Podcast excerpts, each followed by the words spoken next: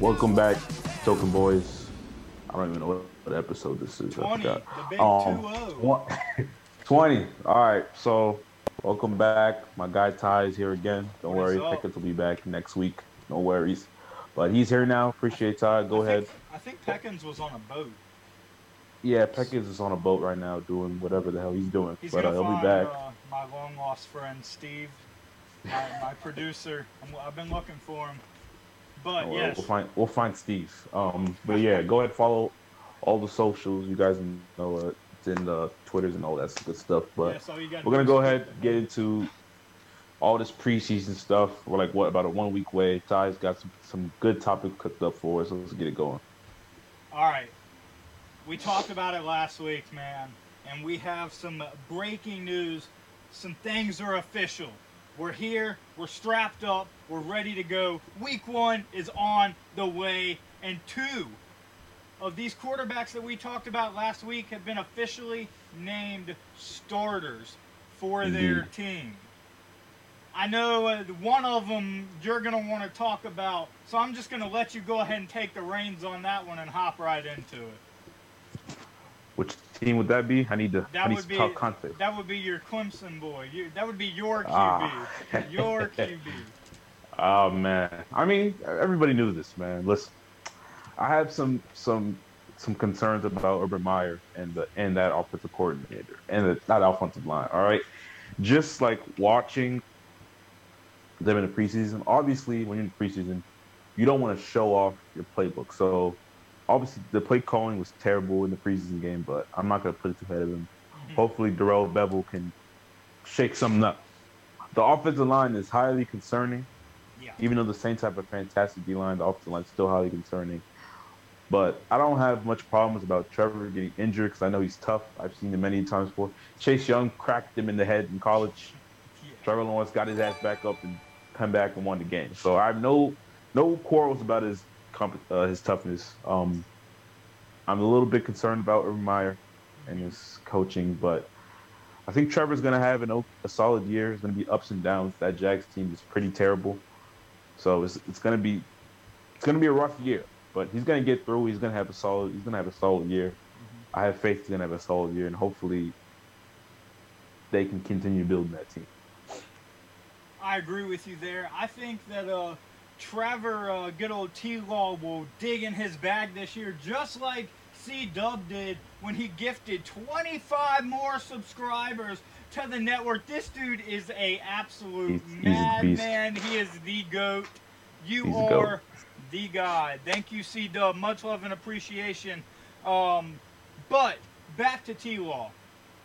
We talked about it last week and talked about Urban Meyer and that coaching staff and how there's kind of some question marks there. And is this actually going to work out? How is this going to affect Trevor Lawrence down the road? Like you mentioned, Trevor Lawrence is a tough quarterback. He's a smart quarterback, and he knows when to take – in my opinion, he knows when to take situations in his own hands. I mean, he was working with a hard head like Dabo Sweeney in Clemson. So – Dabo sets his ways, in my opinion, sort of just like Urban used to at Ohio State in a sense. They're similar coaching styles, similar coaches. So I think in a way of that coming, I don't think it's going to be too much effective on Trevor Lawrence. But when it comes to the offensive line, like you mentioned, they're a little shaky. Hopefully they can improve. Hopefully T-Law can take matters into his own hands. I mean, this is the NFL. You got more freedom to do so now. It's going to be really interesting to see how he does that. And, I mean, my biggest concern, like you said, like we mentioned last week, it falls on Urban and it falls on that offensive coordinator.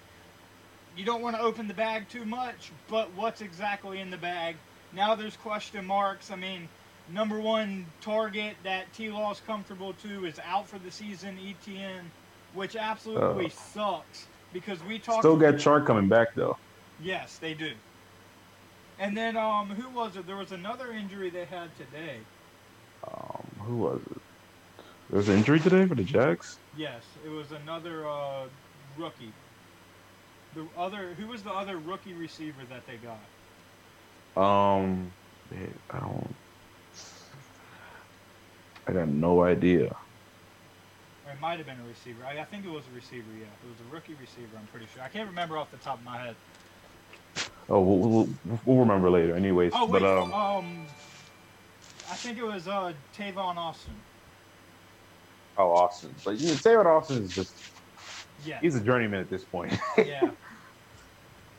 But they could have used him on special teams, though. I will say that he could have been, yes. Either way, they were kind of there was question marks. I saw Jags fans reacting. But moving on from T-Law, C-Dub going at it again. There was one more quarterback that was named the starter. Indeed, I'll get into this one first. Again, Jesus. I mean, so Teddy Bridgewater has been named the starting quarterback in Denver. I'm just, like, highly disappointed in Drew Lock. Not to say I had, like, amazing, really high expectations for Drew Lock, but it's like, if you can't beat out Teddy Bridgewater, man, you can't play football in this league. I mean, just like, and that's not to say Teddy Bridgewater is terrible, but that guy, if you look up in the dictionary and just see game manager, you see a picture of Teddy Bridgewater or, like, Case Keenum or some shit. Because it's like, how do you not beat out that guy? I don't understand. Those receivers are gonna suffer mightily because the problem with Teddy is like at least with Drew Lock, he has an arm. He's willing to throw downfield, all that stuff. Teddy Bridgewater can barely throw at 60 yards, and he isn't willing to at that point. Because in Carolina, he had an all-star wide receiver cast, and he only threw like about 15 touchdowns. Yeah, which is ridiculous with that kind of offensive firepower and that kind of coordinator. But I feel bad for the Broncos receivers this upcoming season because it's not going to be pretty. I mean, I'm pretty sure Jerry Jeudy will still put up numbers, but at the same point, their offense is just going to struggle mightily, even though their defense looks pretty good. But I'm disappointed in Locke, but that Broncos team, I'm much lower on them now than I was going to be if Locke started. Yeah, I agree with you there. I mean, Broncos, they have a solid chance, like C-Dub says in the chat, to be a sleeper team. But with Teddy Bridgewater being announced the starting quarterback, jeez, that's rough to work with.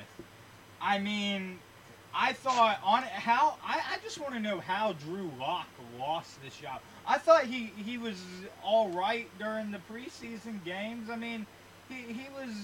They both. It's so hard to watch a QB competition when both quarterbacks stink. You're just like, man, who gets the edge here? So you're like, okay, I thought that Drew Lock was going to be able to pull it out. Knew the system better. Who knows? Teddy Bridgewater comes in. Automatically gets this. Well, it doesn't automatically. Well, who knows? It may have been automatically. They brought Teddy Bridgewater in off that. It was a trade, right? Or did they? Was he a free agent? Yeah, I think there was a trade. It was probably a trade. I think. I believe it was a trade. The Panthers had signed him to a pretty big contract, so it was definitely a trade. Yeah. So I mean, they traded for Teddy. I think they may have had an idea to have him as their quarterback, or at least give him a shot. But it's gonna harm their offense more than it'll benefit them. That's another team that really wanted to look out for a QB in the draft, but luck unfortunately didn't strike that way. Yeah, that's just I'm disappointed in Locke, but hopefully somehow Broncos offense won't suffer as much as the Carolina offense suffered under Teddy. Hope maybe magically Teddy comes a decent thrower down the field. But, I'm a little bit lower on that team than I was. Maybe Teddy gets benched, Drew Lock takes over. I don't know, though. Maybe he does better. It's just I'm not confident no more. You know? Yeah. I wasn't confident with Lock, but at least, you know, Lock can throw it downfield. He has an arm. Yeah, he's got the arm, yeah. Teddy's like, he can't throw it downfield. He really can't. So it's just like, you're limited in what you can do offensively, so it's just like... Yeah, last year was such a bummer, man. He had such a great core. I'm like, yeah, you got Robbie Anderson, Curtis Samuel, all these guys stunk it up. Dude, even Case Keenum would have threw more touchdowns than that. Freaking one-leg Alex Smith would have threw more touchdowns. That's just like... Yeah. I don't know, man. It'll be interesting. I'm hoping for the best of Broncos fans. That's all I'm gonna say. Yeah, prayers up to all the Broncos fans out there. Hopefully Teddy will be able to toss it more than 5 yards. But we got 5 more QB competitions to talk about. Indeed we do. All right, what would be next? What level do you want to go on this? Do you want to go on the more obvious level? I think we should start with the more difficult ones to snort out, you know? All right. So if we're going the most difficult ones to sort out, let's talk about, honestly, the biggest question mark really in my mind in this list is still what's going on in Indianapolis. We touched on it last week. Indeed. The Colts, I mean, Jacob Eason and Sam Ehlinger, they're still battling it out. Yeah.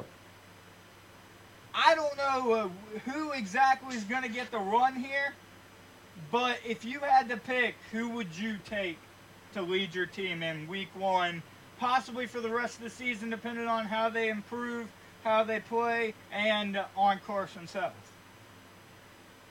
Listen, I'm still going to go East. And the reason why I'll say that is because, listen, that you can't teach that arm talent, man. That's all I'm going to say. It's just like, you know, he's still not ready to play. I get it. I've seen him in preseason. He still looks. His accuracy is still shoddy. His pocket presence is still shoddy. Yeah. But I had to take a chance on that talent. And it's just like, I get it. Sam Ehlinger started way more games than Eason was only played a full season college football once. Mm-hmm. So it's just like, Ehlinger has more experience under his belt, so he looks a little bit better in practice. But I'm still going to go with Easton. I recognize the talent. The receivers like Easton a little bit more, as I've seen in preseason, because he gives them chances. He throws a beautiful deep ball. Yeah. So I'm definitely going Easton. There's no disrespect to Sam Ehlinger. I think he could end up being a solid backup QB in his future. I don't ever see him as a full-time starter for years to come. I'm going with Easton. Yeah, I agree with you here. And something you mentioned in that spill that you gave really, really caught my ears.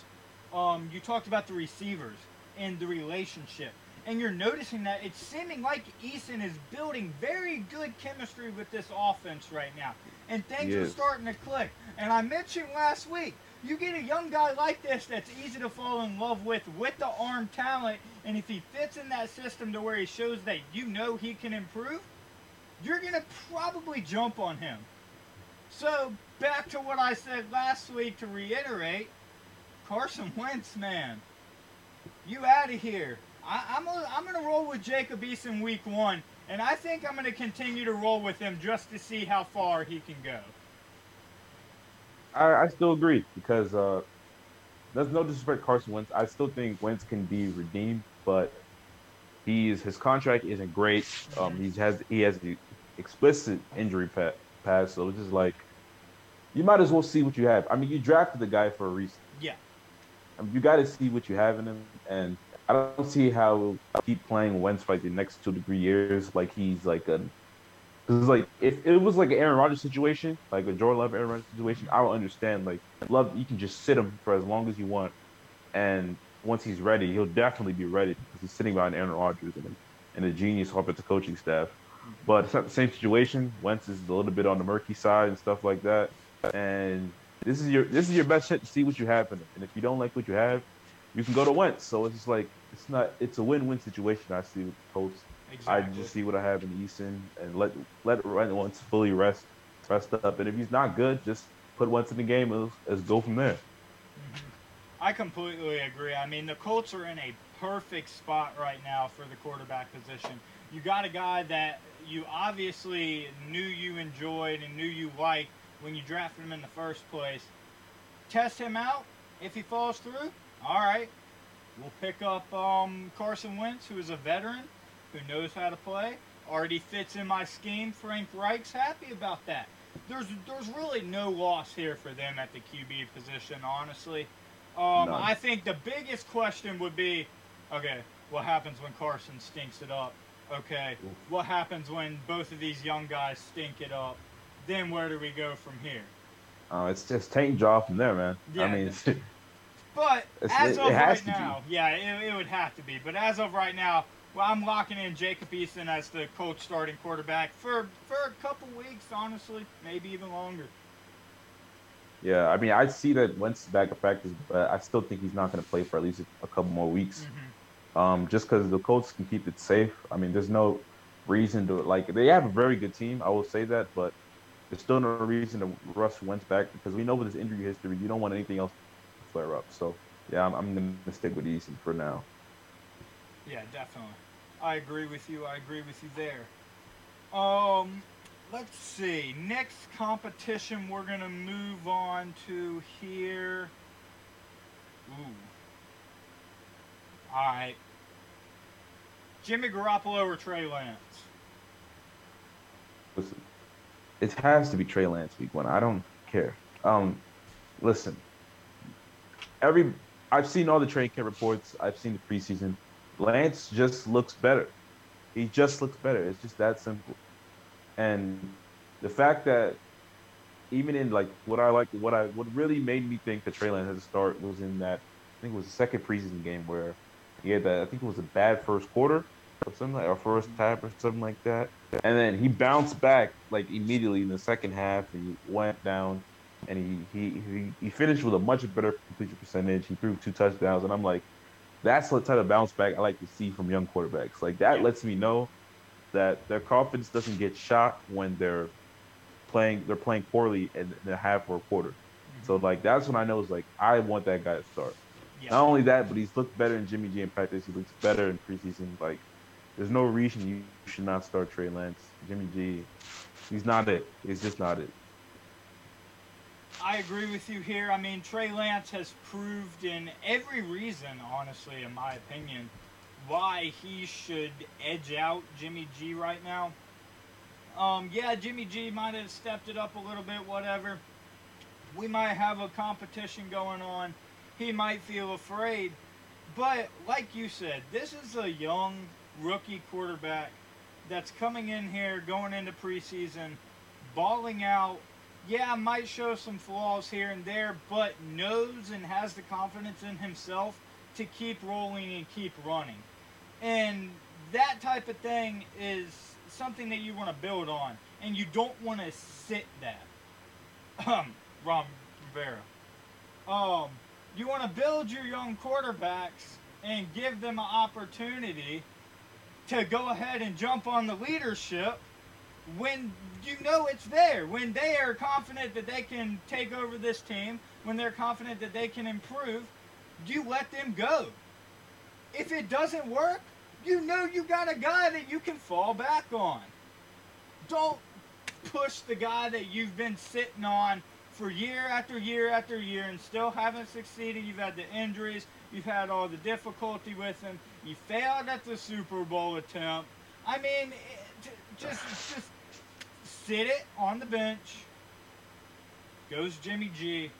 Start Trey Lance. And let your offense go from here. You drafted Trey Lance at what? Number 3? Yeah. Number 3. For a reason. That you traded up. All of this stuff. There was a reason. Start him. He fits in Kyle's system. I don't know why Kyle wouldn't. Listen, man, here's what I'm gonna say. Cause I've been wishy-washy on the topic of should you play young QBs in preseason if they're not ready, stuff like that. And this is developed over a long time. I've come to realization it's regardless of what happens, you can't hide a rookie from the realities that this is the NFL. You can't hide. If they can play, they can play, and if they can't, they can't. Some of them might play bad for the first 2 or 3 years, and then over time develop into a solid or even good player. So it's regardless, they gotta play, man, because sitting them doesn't help anybody. It doesn't speed up their, rise to being a good player. It doesn't slow it down. It's just you gotta play them, man. You just have to play them. Agreed. I mean, you sit them, and honestly, in my opinion, especially when it comes to the higher picks, and the guys that you're making the big deals about, when you're sitting these guys that you rode on and you got your fan base so excited for and you got your whole organization pumped up, the team's ready to build around this new kid that's coming in, y'all are ready to start growing, then you sit this guy and he's over here like, okay, what the hell? And I mean, I can't just help but to bring up the situation, because your perfect example is the situation that happened in Washington. It tends to kill the love of the game. Situations like this, you're sitting so long, especially as a rookie, as a top rookie, that you know, yeah, I got drafted this high for a reason. This coaching staff wants me. They know I fit. The players, my teammates want me. Everyone likes me. And it's going to be like a jump point. You got to get them in the game. And honestly, I think this little rant type of thing of discussion is going to bring us into the next QB competition, because how far is Matt Nagy going to keep Andy Dalton named as a starter? Listen, let me, because this really angers me, but let me talk about, like, go into what we were talking about. Like, yes. Confidence is the biggest thing for a quarterback. And I'm just going to name his name. Haskins in D.C., he had a lot of problems, but a lot of it was because, number one, a coach never was behind him. Never. Mm-hmm. Ron Rivera pretended, but we everybody knew Ron Rivera wasn't sure about him. He wasn't behind him. Jerry Gruden definitely wasn't behind him. Neither coaching staffs are behind him. Neither front offices are behind him. So you combine that with the teammates like him, stuff like that, but your confidence is already shot. And it's just like, it's just a bad situation altogether. And then now you have Dwayne in Pittsburgh, where Mike Tomlin from the beginning wanted him, and he's been confident and stuff like that. And you can see it in how Dwayne's been performing in preseason and camp and stuff like that, where you have a coach behind you, and it just keeps your confidence up. And that's important for a quarterback. Now, this is not to say that Justin Fields will lose confidence because Matt Nagy is not. Because I know Matt Nagy wants to play him, but he's trying to do the protection thing. I agree. And it's like, listen, you don't need to protect Justin Fields. If this was, I'd say, because of the Bears offensive line situation, if this was a quarterback, if Fields was a quarterback that couldn't run, then yeah, maybe you shouldn't let him play for a little bit. But this is a very versatile quarterback. I don't want to say dual threat because he's more of a passer than a runner, but he's a mobile quarterback. He's a fast quarterback. He can get the pocket if he needs to. You need to play the better quarterback. It's simple as that. Andy Dalton does not have the goods. I don't want to see Andy Dalton play at all. I want to see Fields start week one. It's that simple. I agree. I want to see Justin Fields start week one. I don't want to see Andy Dalton out there. In my opinion, actually, and when you mentioned the thing about the mobile quarterback, the younger mobile quarterback that's not afraid to take off, not afraid to get out of the pocket, not afraid to move. Yeah. Keeping Andy Dalton behind center, in my opinion, is a bigger risk to your offense, especially with the state of that offensive line being shaky already. It's going to be a tragedy. It's a bigger disaster than putting out the rookie that's already showing flashes, already showing that he could go out there and play, and can control himself. I mean, he can move. He's got the situational awareness. He's a smart quarterback. A lot of people did not want to believe that for some reason, but Justin Fields is a smart quarterback. This guy can control himself on the field, and there's honestly no reason that he should not be the starter week one. Let's see how this last preseason game goes. I think he's starting. He is starting. So let's see how this goes, and then we'll see if we get an announcement switch right here. But as of now, Nagy, it seems like he hasn't budged. Yeah, Nagy's just doing that thing that I hate all coaches do, where they just pretend they don't know who should be starting. Mm-hmm. And it's just like I understand with the media and stuff like that, you have to. I think a lot of coaches think that they throw their opponents off by not announcing who's starting and stuff like that. And it's like, listen, dude, every team knows who you should be starting, okay? Every fucking team knows that. Yeah. Week one, the Rams know that Justin Fields should be starting, but I'm pretty sure they're damn glad Andy Dalton is starting. I'll tell you that. So it's just like, you're not fooling anybody.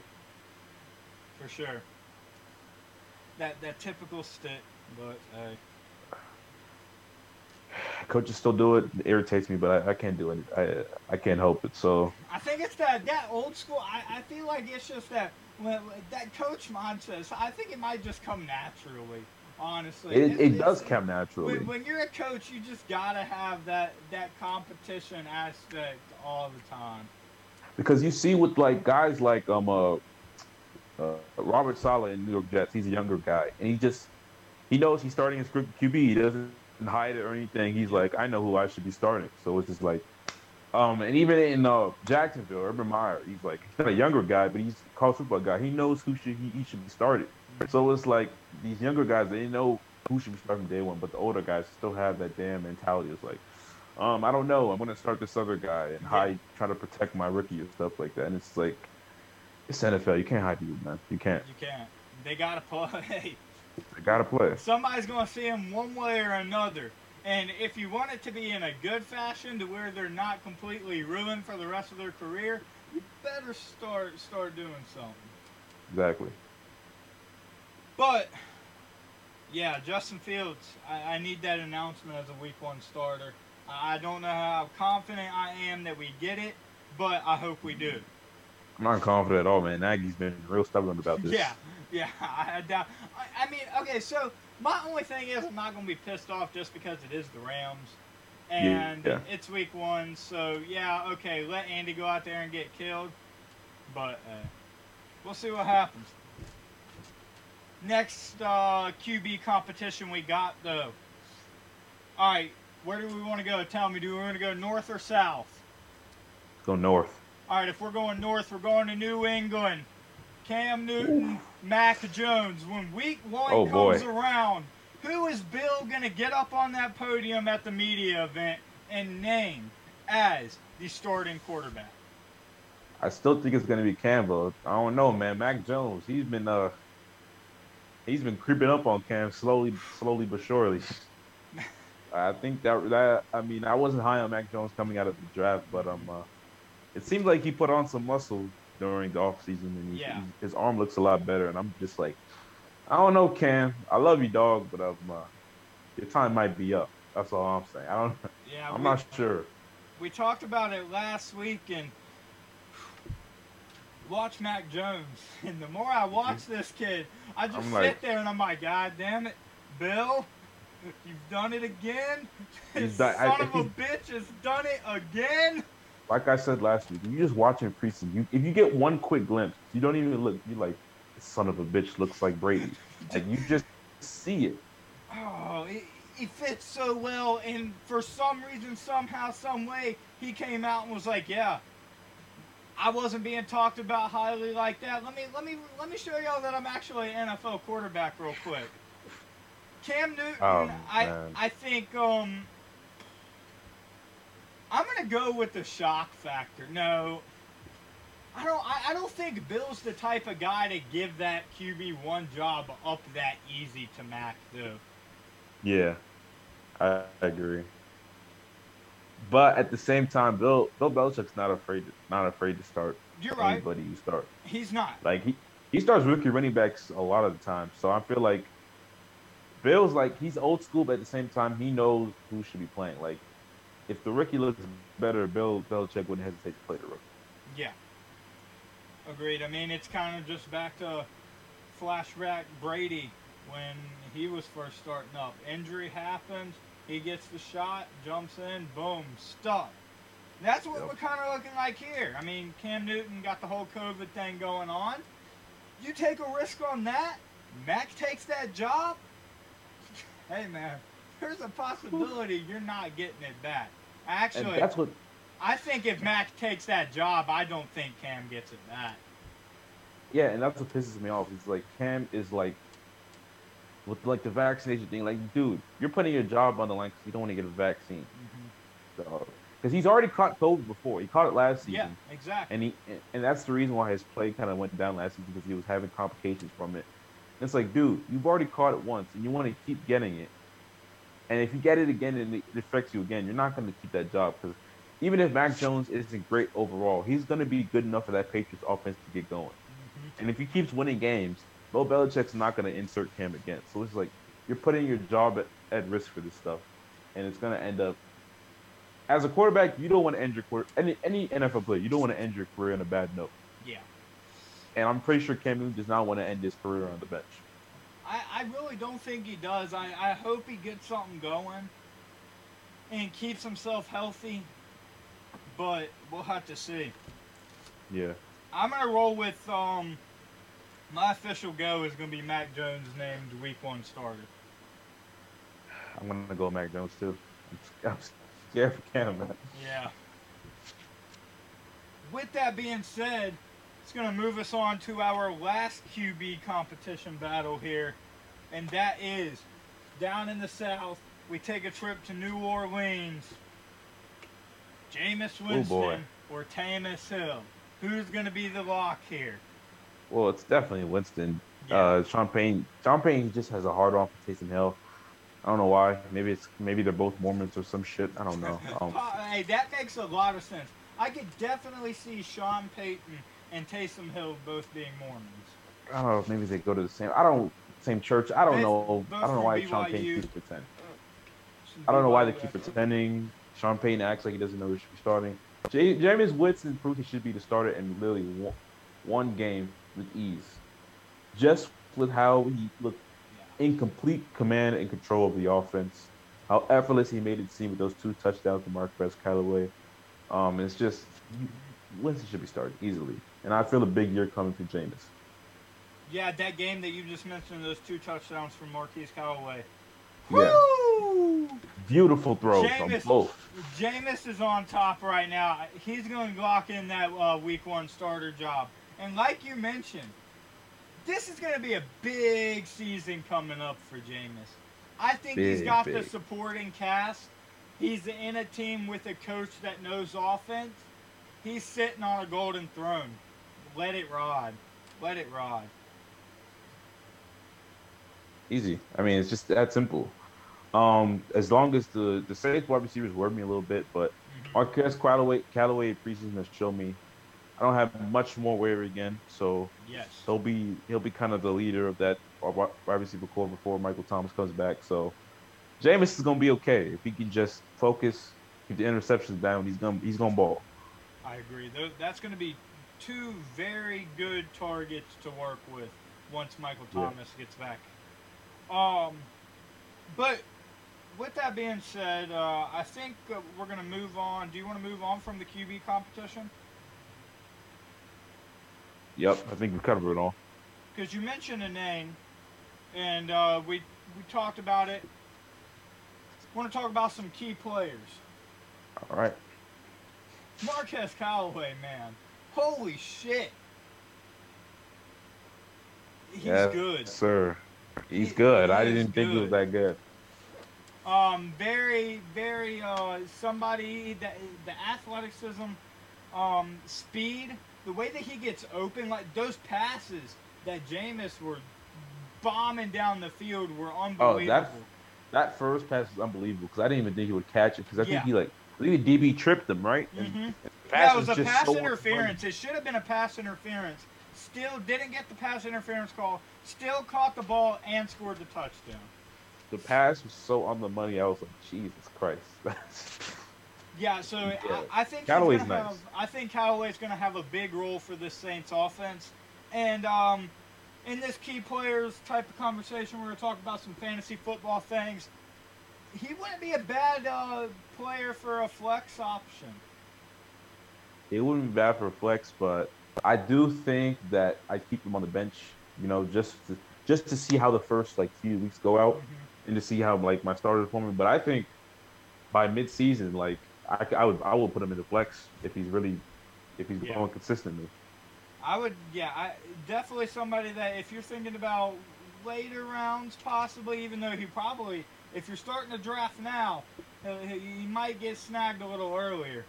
I've been drafted, man. I got my roster set. Yeah, we're going to have eventually, I was supposed to announce this sometime this week. I'm getting to it. We're going to have a Phantom Sports Fantasy Football Competition. We'll be doing a draft with all of you guys. That'll be fun. But, yeah, that'll be fun. More names to watch out for. Who do you got? Who are some things, some people, some players, some overall maybe teams that caught your eye? Just for fantasy? Or just for in the preseason heading into the 2020 season, or for fantasy, either way? I think Terrace Marshall in terms of regular season and fantasy. Okay. That guy is going to end up getting on the field a lot early. I see it right now. He hasn't really played that much in fantasy. I know why. It's kind of like Terry McLaurin in like his rookie year. Jake Green's just like he just knew he had something. He was like, I'm not playing this guy in preseason. Mm-hmm. He's like, I don't want to risk him getting injured. I know what I have in him. And I think it's the same thing with Terrace. I think Terrace is going to be a starting wide receiver by like week 3. Okay. I think this is going to be that type of situation. And I think I already have him on all my fantasy teams. I made sure I drafted him in every single fantasy team. So I was like, I know if like when the bye weeks come and my starting receivers are out, I know if I put this guy in the starting lineup, he's going to ball. He's going to at least have a touchdown. I know he's going to score at least a touchdown. Yeah. So, yeah, I have big hopes for Terrace Marshall this season. I like that. Speaking of wide receiver train, keeping running off of that, Terrace Marshall, I mean, he's a baller. I think he's going to go off. Somebody that I'm really looking forward to see, I want to see the Rodgers to Rodgers connection in Green Bay. Oof, I like that. I'm curious to see how that plays out.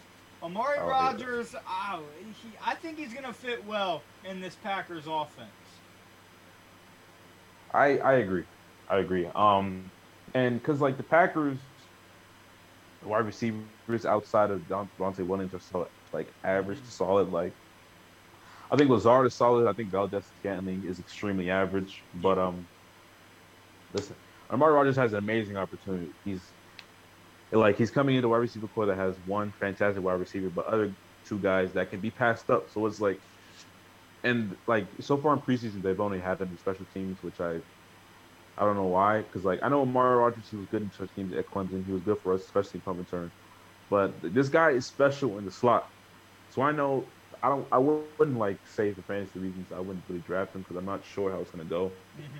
If I had to guess, maybe like mid to late season is where he really starts getting most of his touches, where the coaching staff really sees how special he can be. But yeah, I'm excited to see how it goes. I agree. Gosh, more wide receivers. Sticking on fantasy real quick, I'm going to throw out one more name just because I know somebody that's going to make a big impact. Stephon Diggs. Ooh, look for a big break this year. I think he's going to be knocking in some points. Absolutely. Josh Allen feeds that man like he's supposed to. It's going to be another big year. Yeah, it's going to be another big year for him.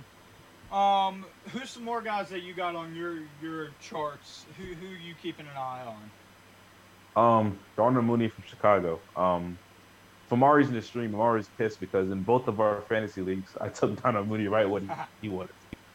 And that's because I know as soon as Fields comes on, starts playing, and it's going to be early, I'm anticipating, Darnell Mooney is going to absolutely eat. He is a fantastic wide receiver. There were so many times last season where he shook his DB badly and was open, and Nick Foles and Trubisky just couldn't get it there because they stink. But I'm anticipating a big year for Darnell Mooney once Fields come in. I think Fields comes in early. Because Andy Dalton, he could get it to Mooney, but I'm not confident he will be. But yeah, I'm keeping him on my bench in fantasy because I know once Fields starts, I'm gonna be playing that guy weekly over my other two wide receivers. Man, yeah, Mooney, he's a beast. Like you mentioned last year, seeing him, the route running, the way he mixes those corners up, it's absolutely insane. He's going to have a big year, especially I can see that being a good Fields connection. Same with Robertson as well. I think that A-Rob and Fields will have a decent connection. But that's going to be something that I will definitely have my eye on once Justin Fields gets back in. And a great fantasy grab. Yep. I'm going to bring up a name real quick that I have my eye on, but it's not in a good light. Oh. Yeah, we're going to switch it up here. Because this guy was pretty hyped up. And he was a pretty important pick. Like, I'm talking was, like, ranked generational. And things are looking a little shaky right now. What's going on with Penei Sewell in Detroit? I understand the position change. Yeah. But man, that generational tackle, that is, he's looking a little rough right now. Year off of football. He's gonna, yeah. But also, this is what I'll say. I think it's gonna be an Andrew Thomas situation where early on Andrew Thomas was just getting his ass kicked. Mm-hmm. But as the season progressed, he started playing better and better. And by season's end, he was playing good football. Yeah. So I think it's gonna be the same thing with Penei Sewell, but Sewell's ceiling is much higher than Andrew Thomas. So I think Sewell will be playing extremely well by mid to season's end. So yeah, I think it's that type of situation. I'm expecting him to be able to bounce back and kind of grow into things more. Yeah. But right now things are looking a little shaky on his end. That I've heard through Detroit camps and reports. Man, listen, if Okuda and Sewell can't bounce back, I'm gonna have to say that no rookie should pray that they don't go to Detroit, because something's in the water. Detroit's a cursed city. Detroit is a cursed city. Something is in the water there, man. I don't know what it is, but I hope Okuda can bounce back, and I hope Sewell can play well. That's all I say. I agree.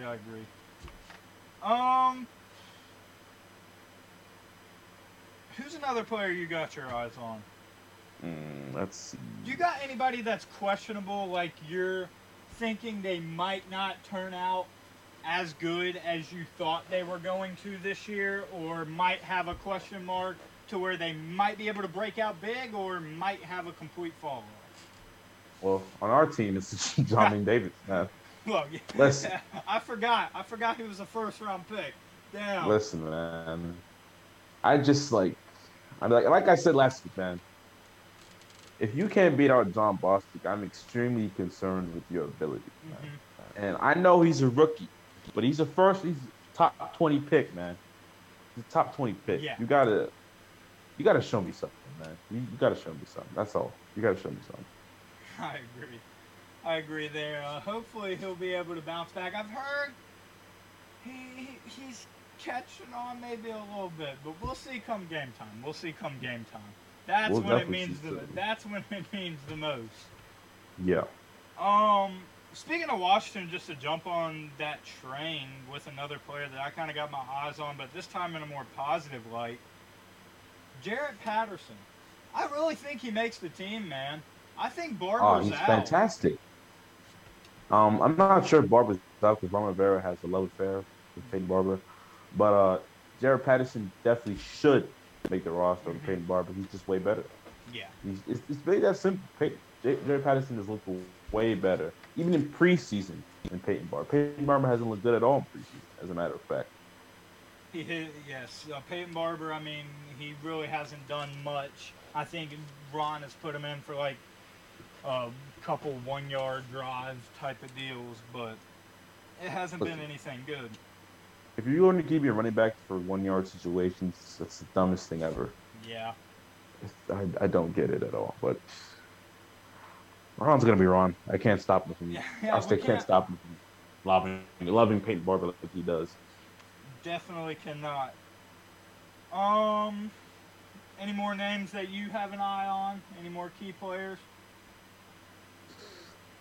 I have to say Jerry Jeudy, Denver, because Bridgewater starting. Because Bridgewater, man, just his inability to throw downfield, it worries me. Because I think Jerry Jeudy had a nice rookie season, even though Lock struggled a lot and Jeudy struggled a little bit too. But I was anticipating he was going to have a very high productive sophomore season. But now that Bridgewater's starting, I'm not sure. So I'm a little bit concerned about him. I'm concerned for all the wide receivers, but mostly for him. Question mark on Jerry Jeudy. I kind of want to follow up with another question mark on that same draft class. Henry Ruggs will be another question mark in Vegas this year. I mean, Derek Carr, he can get the job done sometimes. Sometimes he can't. That offense isn't very good. I mean, I think Henry Ruggs is another player that might have a question this year. And I agree because Ruggs will never be as productive as he can be with Derek Carr as his quarterback. Mm-hmm. Just because Derek Carr is just the epitome of mid, you know? Yep. He's just – and his unwillingness – there's a couple of times this season where Derek Carr will air it out, and he has an arm. So that's the thing that pisses me off, because it's not like he can't throw downfield. He can throw downfield easily, especially in that Chiefs game where he lit the Chiefs defense up, and Ruggs had a great game. So it's just like, I know he has the ability to do it, but he's just so wishy-washy. It pisses me off. So it's just like, I don't know what the Raiders' QB situation is going to be a few years down the line, but I know Ruggs can reach potential with the right quarterback. Carr's not the one that's going to be the one to do it. Yeah, I agree with you there. I think Ruggs, he could be a very good receiver for this offense. It just all falls on the QB, all falls on Derek Carr, unfortunately, or Marcus Mariota. I don't know how much better that gets. Yeah. But what can you say? Let's see here. Another name I got on my list as a good eyes locked in. Could be a very key target, I think, that a lot of people might sleep on this season. And honestly, I completely slipped out of the thought. He slipped my mind when I was thinking about this team in the past. Baby Gronk. Yeah. Pat Freiermuth on the Steelers. Ooh.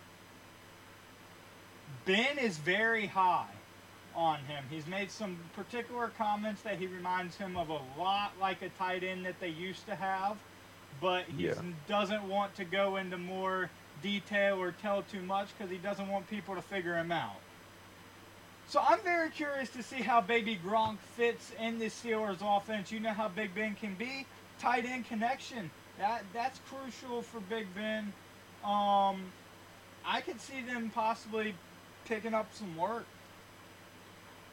Yeah, I agree. I think by like mid to early weeks, Freiermuth's going to be out snapping Eric Ebron easily. Mm-hmm. I've read all the Steelers training camp reports. I've seen all the clips and stuff. From what it seems, the rookie's been outplaying Ebron easily. Yeah. It's even in preseason. I think in the second preseason game, like in the red zone, they put a Freiermuth in every time.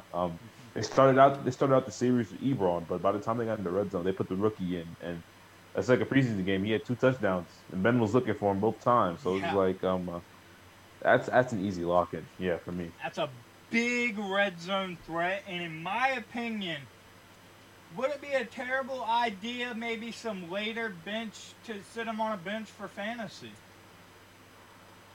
Yeah, I everybody took him in fantasy, so yeah. I don't have him available. I wish I could. I might. My tight ends are always shaky every fantasy year because I always focus on running back and wide receiver. So down the line, he's probably going to end up being starting by midweek. So for sure. However it goes with fantasy, I might have to make a trade for him and shake something up.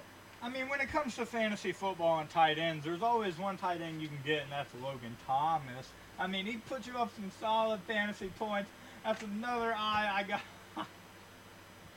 I have to come. You and your Logan Thomas. I have to come on the token boys just to spread my Logan Thomas agenda here.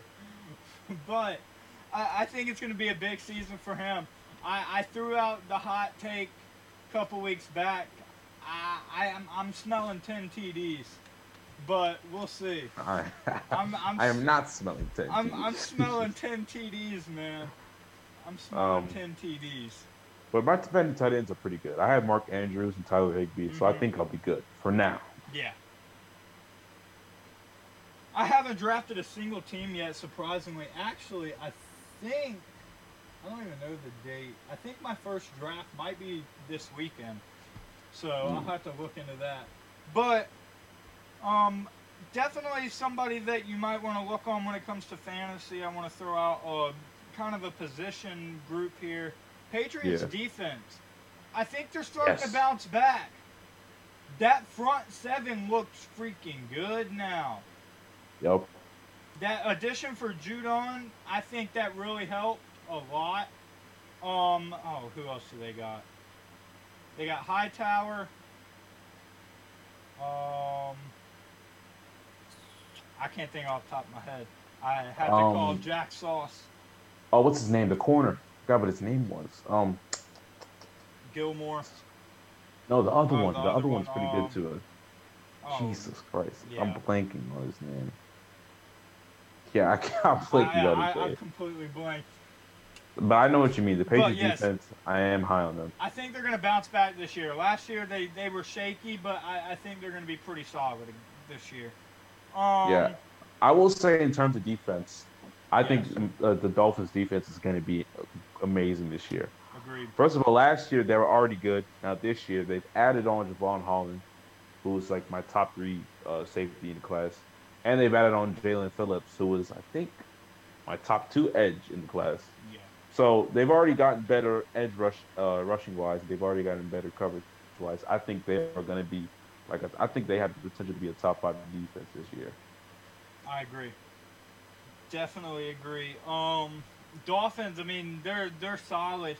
And that defense is going to be something that keeps them in the running for the divisions. Yep. And speaking of the division, I don't have any more key players to talk about unless you do. Nope, I'm all done here. Are we ready to move on to a little quick division ranking? Yes, we are. All right, so it is time. There is 8 divisions in the NFL, and we are about to head in to a brand new season. In your opinion, do we want to start from the bottom and work our way to the top, or do we want to go top from bottom? I'll go from top to bottom. All right, top to bottom. Let's lay it out on the table right here. Who is your number one division in the league? I'm going to have to say that my number one division is the AFC North. Okay. And the reason I do it because the Ravens are going to be great. Mm-hmm. Browns are going to be great as well. I still think the Steelers are going to be a double team, even though some teams are lower on them. The Steelers are still a good enough team, extremely well coached to be a double-digit team regardless. And I think the Browns end up being like a 7 to 9 win team. Mm-hmm. So yeah, that's still my best division by far. I agree to an extent because it was sort of a tie for me that could go either way. AFC North is my number 2. My number 1 is the NFC West. That division honestly could make a push. Every single one of these teams could be in the playoffs. Cardinals, Rams, 49ers, Seahawks. This division is loaded, and I think that this is full of postseason potentials. And I mean, Cardinals, I think they're on the rise. It'll be interesting to see if they can take that next full step and kind of shoot up for the top of that division. The Rams, Matthew Stafford, they're looking to bounce back. McVay's looking to take control of that division. Shanahan, he slipped. He kind of let it go. Can he figure it out with his new QB? And then, of course, we got the Seahawks. Is Russ going to be able to play it out? What's going to happen in Seattle? I think the NFC West team, or the NFC West division, has a lot of good teams, and I got them at number 1. So it's funny because we went switch match. I have NFC West at number 2. Yeah, I agree. The NFC West is amazing. Every team here has potential. So every team here can be a double-digit team easily. Yep. Every team here can could be a playoff team. So it's like, yeah, I like this division a lot. I love the teams here. I think the Rams, Matt Stafford has a chance to finally win a playoff game, maybe go to the Super Bowl, depending on how it goes. Russ is looking to build on. Maybe the Seahawks can go further in the playoffs this year. The Cardinals, they build on the defense. I love Xavier Collins coming out of the draft. I think him and Isaiah Simmons are going to be insane as a linebacker duo. One of my more favorite young linebacker duos in the league. And then the 49ers. They still have a great defense. They still have a great offense and scheme as well. If Trey Lance starts, that team is going to – the sky's the limit for that team easily. For sure. So, yeah, 1 and 2, both the same for us, NFC West and AFC North. Other than flop for fly, he's got AFC North and NFC West. Yeah. But that brings us to number three. Where are you standing at for your third best division? Third best. Because this was hard for me. AFC East for me. Okay. So the Bills are still going to be a great team. I'm still anticipating like 11 and 12 wins. At worst 10 for the Bills. They're a great team. The Dolphins are gonna win double-digit games again, probably more games this season. They're a better team defensively. They're a better team offensively, and I think Tua. Even though I'm still not that high in Tua, I think he'll play better regardless. And I think the Patriots are going to be a great team again, regardless of who's got the quarterback, whether it's Mac Jones or Cam Newton. They reloaded an offense extensively in free agency. They reloaded on defense. They got some guys back who opted out because of COVID, so I think they're going to be a great team as well. The only team that's probably not going to be great is the Jets, but I think the Jets can end up being a 6 to 7 win team, depending on how good Zach Wilson is. I agree there. Close for me with the AFC East. They're not my number three. They're my number four. But my number three, this might be a little shocker. I don't know. I got the NFC South. I think it was another really hard decision for me. We got the defending Super Bowl champions and the Tom Brady-led Buccaneers. Still got a really good defense. Weapons on offense. They brought the squad back. Then we got the Saints. Jameis Winston, I think, is going to be able to carry this team to a decent year. They got a solid defense. They got good offensive weapons. The Panthers, they looked good last year. They weren't fully there. Once again, they had Teddy Bridgewater as their quarterback. Can Sam Darnold do any better? Maybe. At least he could throw the ball farther. So... the Panthers definitely have a shot at being decent this year. Only team that really is questionable, Falcons. But the Falcons are always kind of that mid-pack team anyways. Recently, they've been lower down sinking. It'll be interesting to see what happens. But until Matt Ryan is gone, I don't see really any real improvement. And that defense is still shaky as well. Yeah, I think I'm going to have to agree. Yeah, I'm going to have to agree. NFC South, yeah, like you said, Buccaneers at the top. Saints definitely second. I'm hoping – I think Donald could turn his career around. I'm really hopeful just because of how much Adam Gase was a tool and how bad his offense was. I think Donald could easily turn it around, especially with that offense. The only team I'm sure is going to be bad is the Falcons. I have no faith in that Falcons team. Yeah. Their defense is so awful. Matt Ryan's arm is dying, and they have, like, one great wide receiver, and the rest of them are average.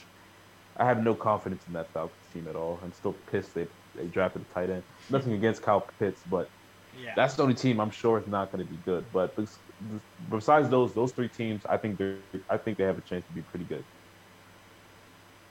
Got you. So, who would you have at your number four then? Do you have the NFC South, or do you have someone else? No, NFC South is my fourth. NFC South was your fourth, okay. So you had because you had the AFC East at your three. So, yeah, we had another flip-flop there. I had NFC South was my three, AFC East is my four. Before I had AFC East as his three, NFC South as his four. So, we're seeming on the same page here. Let's see how we can continue this up. Number five, who do you got? Number five, I think. Number five, I'm actually going to go with AFC West. Boom. So the Chiefs, they're always going to be like a double-digit winning team for the foreseeable future. I think the Chargers, you already know, man. I was one of the few people that believed that Justin Herbert came and proved it to me. I think the Chargers definitely going to improve much. They improved lightly. They're getting Derwin James back. Their defense has improved a little bit. They have a new they have a new head coach stuff. I like his defensive scheme and all that stuff. I don't think Herbert's going to like have much like an implode season. I think he's going to have a better season than last year, but not so much bigger because he had a record-breaking rookie year. So it's not like he can be that much better than sophomore year. But I'm going to wait and see. But I think the Chargers definitely have the ability to be good. Definitely have the ability to be a 9 to 8 win team. And I think the Raiders, man, if just If they can get their defense straight, they have a new coordinator, Gus Bradley. I like what he does. They kind of rehash their defense. So if their defense is good, man, they can be a double-digit winning team. Even with Derek Carr being wishy-washy, if they can just have a solid defensive defense, they can be a double-digit win team. And then after that, the Broncos, they also have the ability to be a double-digit win team, even though the quarterback situation is very murky. But yeah, all these teams have the ability to win a lot of games, but it's just about, like, I know the Chiefs are going to be great, but between those other three teams, they all have the ability to win a lot of games. It's just of who's going to step up and who's going to fail. For sure. I agree with you there. We're on the same page here. I got the AFC West as my number 5 as well. Like you said, Chiefs, they're still running the top. Creeping up behind them, though, Justin Herbert and the Chargers, I think they have a potential of figuring out, and I think they're due for a shoot up here very shortly. Either this year, next year, I say they can start creeping up on Kansas City even more, possibly even take control. But when it comes to the Raiders, man, like you said, even with Derek Carr, they still have the possibility to be a 10-win team, double-digit win team. We saw it last year when they went on those winning sprints. This team can be good. It's just Derek Carr stinks shit up. Defense will fall apart, and then it's like gone. You got damn Darren Waller out there, top tight end, and then Derek Carr is just going to absolutely shit the bed at him. Just shit the bed at him, but whatever. Broncos, Teddy Bridgewater, I think they have the ability, but it's just like, This division is got teams that are capable of winning games, but also have teams that are very capable of losing those games as well. So I think 5 seems like a good spot for the AFC West for sure. Yep. What about 6? 6, man, this was so tough. Oh, it was. It was extremely tough, but because the division history, I had to go with the NFC North. So the Packers are a great team. Yes.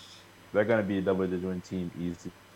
I think the Vikings, even though I'm a Kirk Cousins hater, I can't deny that Kirk Cousins still puts up numbers yearly. So they're going to and their defense is a little bit better than last season.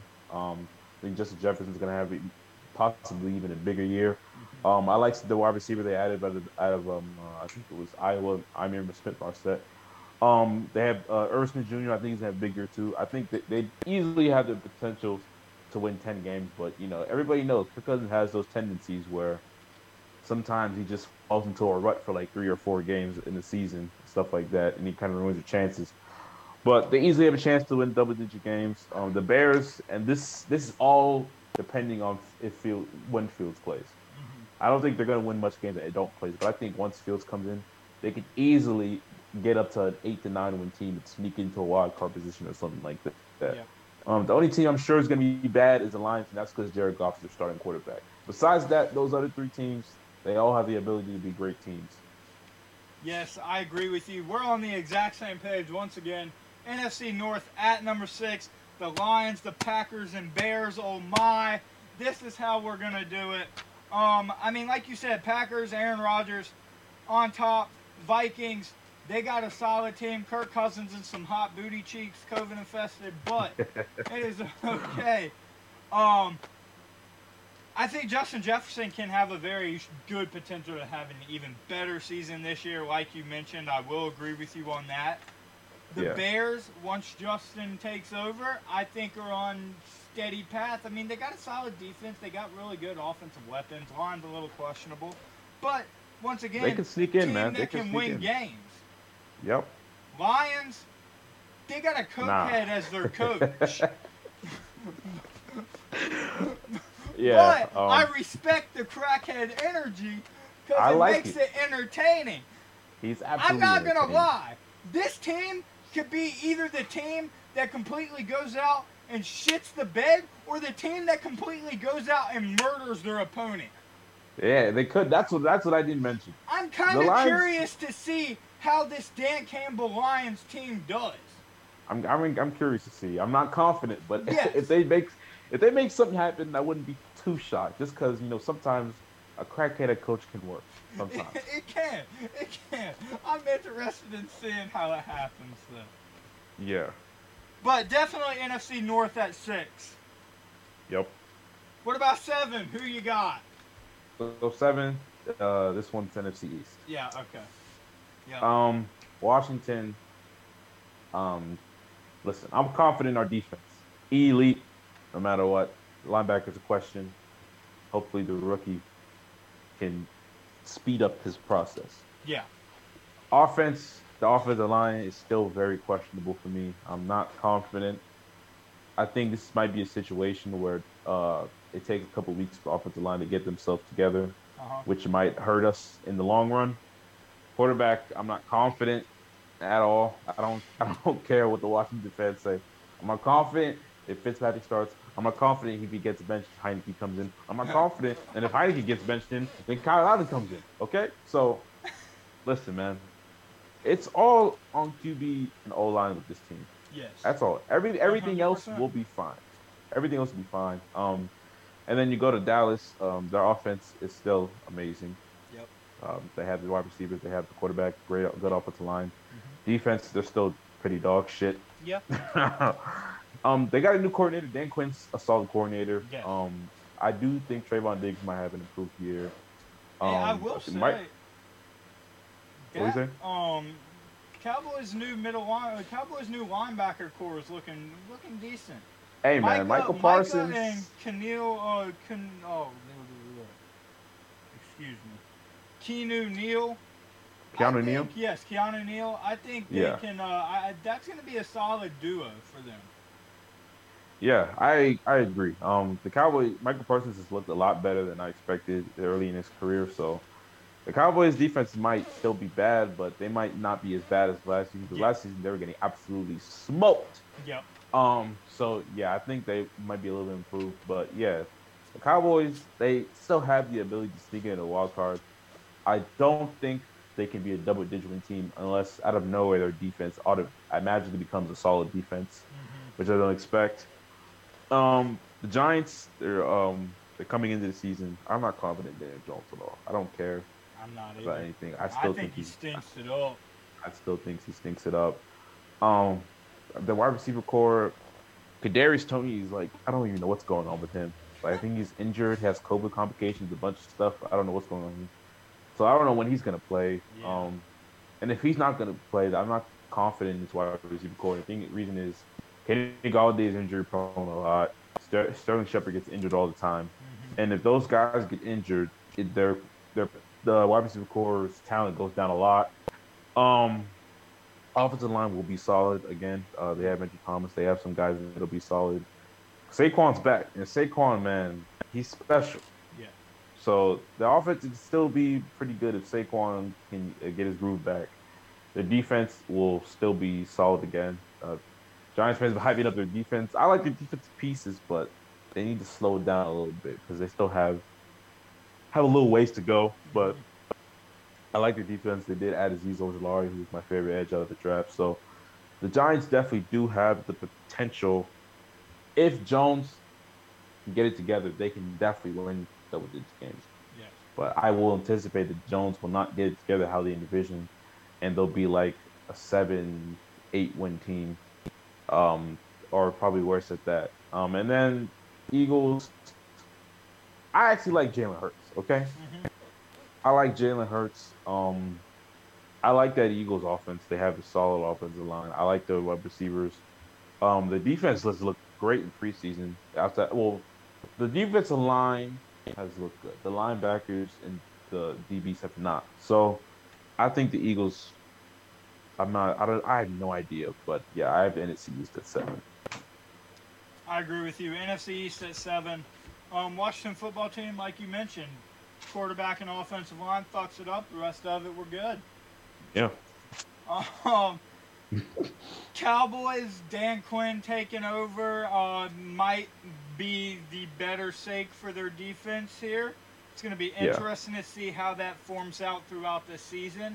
Their offense is good. They got talent. I don't know exactly how sold I am on Mike McCarthy and Dak Prescott's relationship and how this is all going to connect and how this scheme is going to work out still. I'm going to be honest. I'm not sold on this. But as for the Giants go, like you said, Daniel Jones. I don't see it happening this year. I don't see it happening. He's fighting for, in my opinion, he's going to be fighting for a lock right here. It's either lock or drop. And I think it's going to be a drop. I think he's going to stink it up. And you mentioned that wide receiver core has to, and I mean has to stay healthy. Because if any of them goes out, that offense is fucked when it comes to that pass game. Oh, man. Especially if you start getting multiples. That's when you really got to be cautious. Saquon, though, relies on that right there. Saquon, are we going to be able to get Saquon? And like you mentioned, they have a good line. Saquon with a good line. I mean, their line is I'm getting mixed reactions from the crowd out here. Their line is shaky. But I think that they got some solid talent on it that'll be able to help a run game and Saquon bouncing back this year to be able to make up for the loss that Daniel Jones makes. That defense, though, is what's going to make or break the Giants. If the defense can continue to click, they're good. They're going to be contending for the top of the division with Washington. That defense does not click, they're going to sink. And it's honestly going to be pretty fast. Yeah. Pretty fast. I agree. Eagles, I still have them sitting at the bottom. They have a possibility of shooting up and making a play, but we'll see how it goes. Jalen Hurts and Devontae Smith, really excited to see. Devontae, he's looked all right. That route running has looked pretty damn good in the preseason. Hasn't been making a lot of big news, but I'm interested to see how that goes. Either way, NFC East at 7. Who we got at 8? Let's wrap this thing up. It's obvious there's only one more division left, and it's obviously AFC the worst South division in the league. So, because this is kind of funny, because the top two teams, the Titans and the Colts, I think they're good teams. Yeah. But the Titans, I have no doubt in my mind they're going to be double-digit with the team. The Colts is in the air because of their quarterback situation. I like Eason, like we talked about earlier. I like Eason. I'm not sure how he's going to play. And I'm not sure about Wentz either when he plays either, because it's like, can he bounce back or not? So that's really going to impact how many games they win, because regardless of how good their team is in general, if the quarterback is not playing well, they might not win as many games as they need to. So they're up in the air. The Texans are dog shit. I don't need to talk about them. Yeah, we're not even talking about The Jaguars, Trevor, I love you, my guy, but the team stinks. The Jaguars win like 6 games max, so yeah that's it. That's it, really. The AFC South, I mean, that's a stinky ass division, man. The Texans, they are terrible. The Colts, they have the shot. That honestly, let me be 100% real with you. Yeah. If someone's gonna grab this division and run with it, it's gonna be Indianapolis. Definitely. It is going to be Indianapolis. I think they have it in their hands and they got it lined up to take a run with this thing. Jags, Trevor's going to get them some wins, but at the same time, that team ain't fully there yet. Titans? Yeah, it's a good team, man. That's a good team. That is a good team. I think that they're going to make a decent run, but I don't know. We're going to have to see how this health of this team plays out. Last year they had the same shit. We got COVID all over the place. But, guidelines and new things like that. I think right now, Tannehill just tested positive. I'm not sure if he's vaccinated. Yeah, Tannehill tested positive. Vrabel was positive. I think they had some other players tested positive, so they might be ravaged to COVID already. Yeah, I think it was like, I don't know, don't quote me fully, but I think the number was at like 9.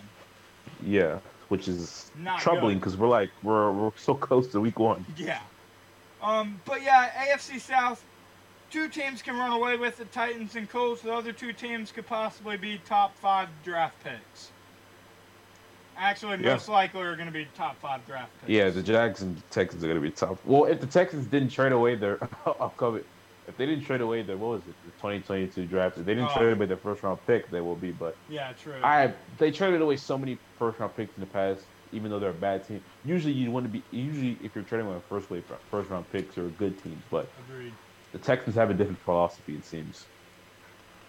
I agree with that. That wraps up our division rankings, and I'm going to ask you a question here. Are we ready to bring on a special guest and do a little special segment for the end of the Token Boys? Yes, we're ready. It's your call, your show. I think it's time to make the announcement live on a show. Yes, sir. Because we have not talked about this live on a Phantom Sports Network show. But there is a brand spanking new show coming to all of you in the Phantom Sports Network in September. We're talking about football. We're in the heart of football now, and everything is happening. So yes, sir. Let me pull up a little something here real fast, put on the stream. There it is. Ladies and gentlemen, starting in September, it will be none other than Fly, myself, and you can come on over. This man right here, P. Diddy. P. Diddy. We are taking over. Oh, yes, headphones. My bad. Very good. There we go. We are taking over the Phantom Sports Network Twitch on Saturday mornings for Phantom Game Day Live. Yes, sir. College football fans, this is what you wanted. This is what everyone wanted to see. Oh, it's going to be fun. And it is going to be a blast. We're going to be coming live to your screens on Saturday starting at 11 a.m., going straight up to 12 p.m., right when all the games kick off, for previews, predictions, game of the weeks, athlete spotlights, anything and everything that you can imagine. Early on a Saturday morning, we're looking to kick off all of your Saturdays just right for the college football game day experience. Yes. I mean, hey. If I look rough one episode, don't mention it. There might be, hey, it's okay. It's okay. Big things happening. There's even bigger announcements that come with Phantom Game Day Live that I'm unfortunately contractually obligated to not get into right now. Some big ass bugs. What the fuck? Yes, sir. But what I am allowed to do is host a mini segment along with my co-host here.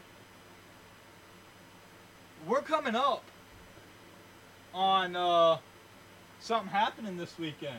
We are. It is the most infamous, the most confusing, pointless week of college football history. Yes. And that is the Week 0. Week 0 is here. Why they call it Week 0? Why we even have a Week 0? I don't know. Who knows? Because people are crazy. But we have 5 games this Saturday, and college football has officially started. Yeah. With that being said, we're going to jump into them real fast, give a quick little preview, and then we'll predict all of the games, maybe even tell you what our game of the week will be in our opinions. I have 3 previews for the first 3 games. First game is going to be at 1 p.m. Honestly, this is the best one. This is a shitty game. Oh, is this no, it's not a shitty game, but it's a shitty position for these two teams to be in because these are top teams. I was going to say, this is the best. We got Nebraska taking on Illinois on Week 0 at 1 p.m. Yeah. It's the best one. It's the best game Are very intriguing teams. But on paper, it's when it comes to school-wise, it's the best game. Okay. Conference-wise, it's the best game. Both offensive has regressed with quarterback play. Yeah. Nebraska. I don't think Illinois was ever good at quarterback play, to be honest. Hey, Illinois had A.J. Bush there for a while. Yes. Transfer from Tech. Yeah, that was a while back. But you guys and your Tech boys, man. Hey, got to, bro. But Nebraska. I respect it. Nebraska's really leaning on their starting quarterback, Adrian Martinez, to kind of help with this regressing offense. It falls on him. Nebraska's veteran defensive front, though, is what you want to keep an eye on for when it comes to this Nebraska team. And that D-line is nasty. Yeah. That D-line is nasty, but here's the problem, though. Mm. We got an Illinois running back by the name of Chase Brown that ran 540 yards and 3 TDs on this defensive line last year. Ooh. I forgot about that. Illinois has a three-headed snake in their running back system. Yeah. And they got a run game. Nebraska has a run game. It's going to fall down to who can run the ball more. Illinois switched some things up this year on defense. They're no longer a 4-3. They're moving to a 3-4. Interesting. So this is definitely going to be very interesting. With that being said, who do y'all got coming out on top?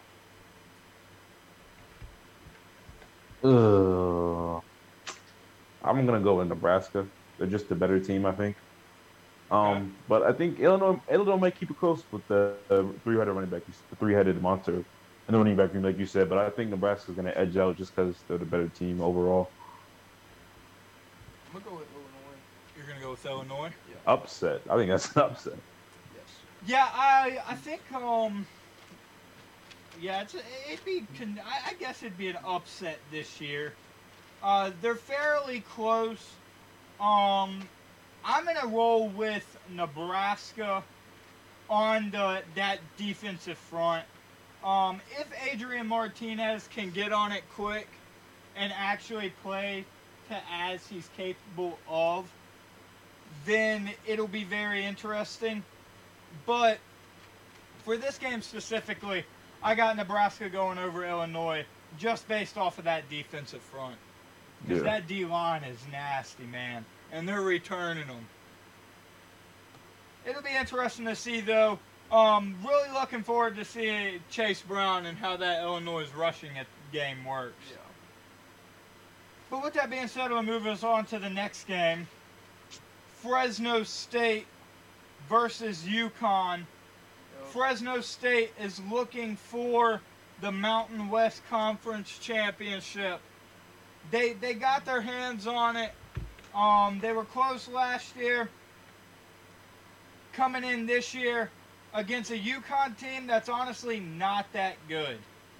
They're bringing in two returners, senior quarterback and running back. Jake Haener and Ronnie Rivers are both back for this Fresno State team.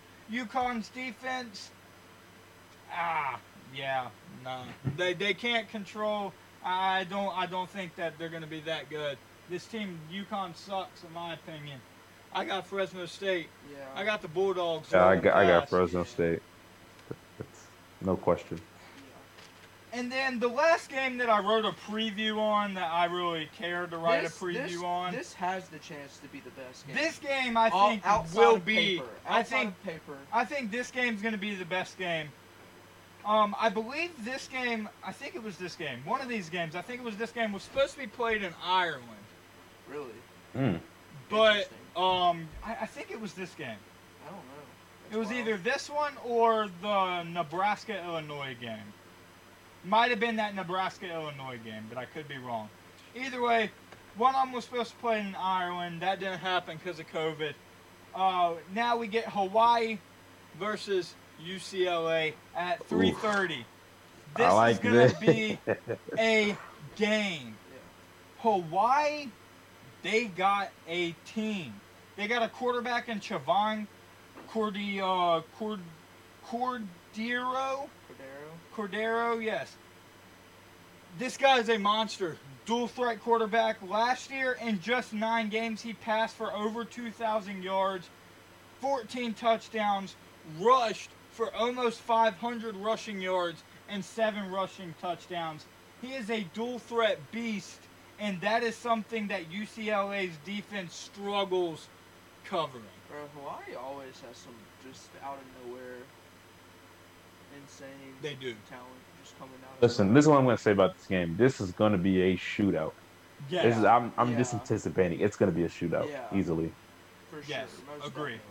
And then because you're on the UCLA side, we got Dorian Thompson-Robinson coming back. I love DTR. This guy is looking – DTR is looking to prove himself. He's got to show everyone that he is what his name has been holding for this past couple of years. Can he get that full jump? It's going to be interesting to see. They did lose Demetric Felton. Replacing him is going to be tough since he was their do-it-all back. I'm still curious, man. This game, like Fly said, it's going to be a shootout. It's going to come down to these quarterbacks. And it's going to come down to this offensive game. Yeah. I'm excited. Who do you all got? UCLA. You got UCLA? Yeah, UCLA. I disagree. I got Hawaii. Ooh. I'm going with the Rainbow Warriors. We're going with Hawaii. I want to see Dorian Thompson-Robinson come out and just have an absolute crazy game. I really do, too. Yeah, I do. I would love to see Dorian Thompson-Robinson come out and just ball out. But I'm a big fan of this Hawaii quarterback. Like, bro, I'm so tired of these young quarterbacks like Tate Martell. All these quarterbacks. Jake Fromm. Honestly, screw it. Because all these quarterbacks that have been in the news, like, I think DTR was featured on a QB1 episode one time. Probably. He's been the number one. He was the number one recruit. Like, bro, I'm so tired of all these QB1 quarterbacks coming in and not doing shit, bro. I'm like, damn it. I want to see the good story succeed. Like, come on, bro. Well, Fields is actually good, so at least he's good. Well, the other ones. The other ones are struggling. It was Fields. Yeah. That one was, I think, Fields, Martell, Jake Fromm, and some other dudes that are not good. A dude that went to Wake Forest, Tavion Roberts. He went to Wake Forest. Who's the other white guy? The one that went to that crummy high school. I forgot what his name was. Oh shoot. God. He actually went to Wake Forest too. I forgot. Yep. Oh, hold on. It was Jake. Was it no? Well, you know, Rattler's a dickhead, but he's good as well. So you know. Who was it? Oh my God, who was? Or it was Tavion Bowers. I can't remember. Yeah, but I know who you're talking about. Yeah. I know exactly what you're talking about because in 2018, I think, or 2019, I think it was, Tech had a blowout game against Wake Forest. Yeah. When they had Newman. Yep. They took Newman out and put Bowers and the other quarterback in. I remember that. Oh my God, what was his name? Hold on, I'll find out right now. See if we can get a fact check on that real quick, but. As for that Hawaii-UCLA game goes, it's going to be a fun one. That is at 3:30.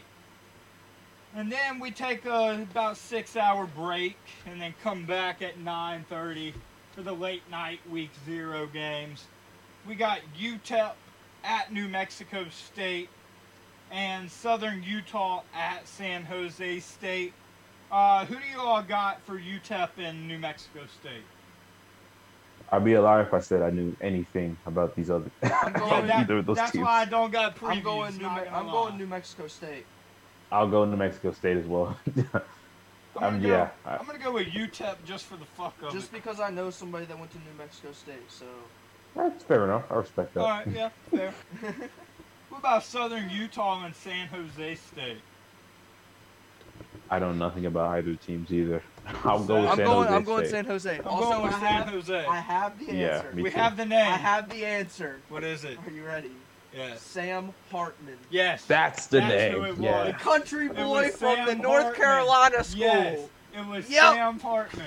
I remember that. Yes. Yo, that's hilarious. Yes. He is. Let's see. I wonder if he's playing anywhere now. Oh, hold on. He's on the roster still. He's still at Wake Forest? Wow. Bro, what? 2021 football roster, redshirt sophomore. All right, interesting. So maybe he'll be the QB this year. Maybe there's your QB1 story. I'm about to look up Wake Forest depth chart. Well, on the newer seasons, They had Rattler, who's pretty good. Yeah. Yes, Spencer, that's true. I forgot about that. They had that. Another guy, the dude who went to Maryland, but he transferred. He's at some lower. He's at I think he's at another Louisiana. He's not at LSU. He's at another Louisiana college. The Raging Cajuns, whatever school that is. He is. He's the starter. Sam Hartman's the starter. Hartman is the starter. Okay, Sam Hartman, I see you. Let's go. We got a QB1 story in the mix that we'll be covering there. I see you on Phantom Game Day Live. But yeah, speaking of Phantom Game Day Live, this is a little small preview of what to expect for our bigger shows. Our bigger shows are going to have a lot more. It'll be a lot more organized. Yeah. We're going to have a lot more descriptions, a lot more fun stuff happening. We're watching the games live. We don't get the mascot heads, unfortunately, for our predictions like the big time crew does. Of course so. But we can figure something out special. We'll figure it out. Yeah. Either way, make sure you check out Phantom Game Day Lives starting in September on Saturdays at 11 a.m. Eastern Time. Featuring all of us right here. It's going to be fun, man. So, I'm excited. I'm excited. Oh, I'm pumped. I really want to drive my own car to the beach so I can call in and do the show with y'all. But I so badly don't want to drive. So, we'll figure it out. We'll figure it out. Keep your eyes out on the Twitters for the official announcement, though. We'll have a date, a time, all that. Like I said, I got more bigger announcements coming with this whole thing. Yes. But I just can't say anything about that right now. Yeah. That's all I got, Fly. All right. Well, we're going to wrap up. That's the show for today. Thank you for Ty for coming on. Yes. Thank you for P. Diddy for coming on and announcing our new show. Yes, sir. I'm excited. That'll be premiering soon. I'm excited. I get to talk with Fly more. Bro.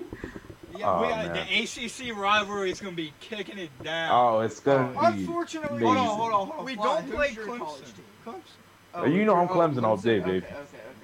Unfortunately, we don't play Clemson regular schedule this year. That's okay. We don't?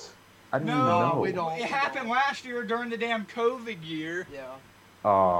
Dude, that makes no sense. Oh, actually, since you're a Clemson fan, I went to the Virginia Tech-Clemson game in, 18? I think it was. Was it 18? Or 17. I can't remember. Was it that year you guys almost beat us? It was Kelly Bryant at quarterback. I know that. Oh, that was at Tech. It was at Tech. I think. It was like. Was that the year you guys almost beat us? We almost beat y'all we had y'all in the first half, and then I think y'all destroyed us the second half. Yeah, because Kelly Bryant was a terrible quarterback. But it's gonna be ACC head on all the time. Yeah, definitely ACC. But we're gonna get all the other conferences in there too. Lots of other content coming out. It'll be fun. Yeah, but thank you guys for showing up. That'll be the episode next week. Tech will be back. Promise. Go ahead and follow the social sub to the Twitch channel. We'll see you guys next week. Yes, I appreciate it, Fly. Thanks for having us on. It's been a blast.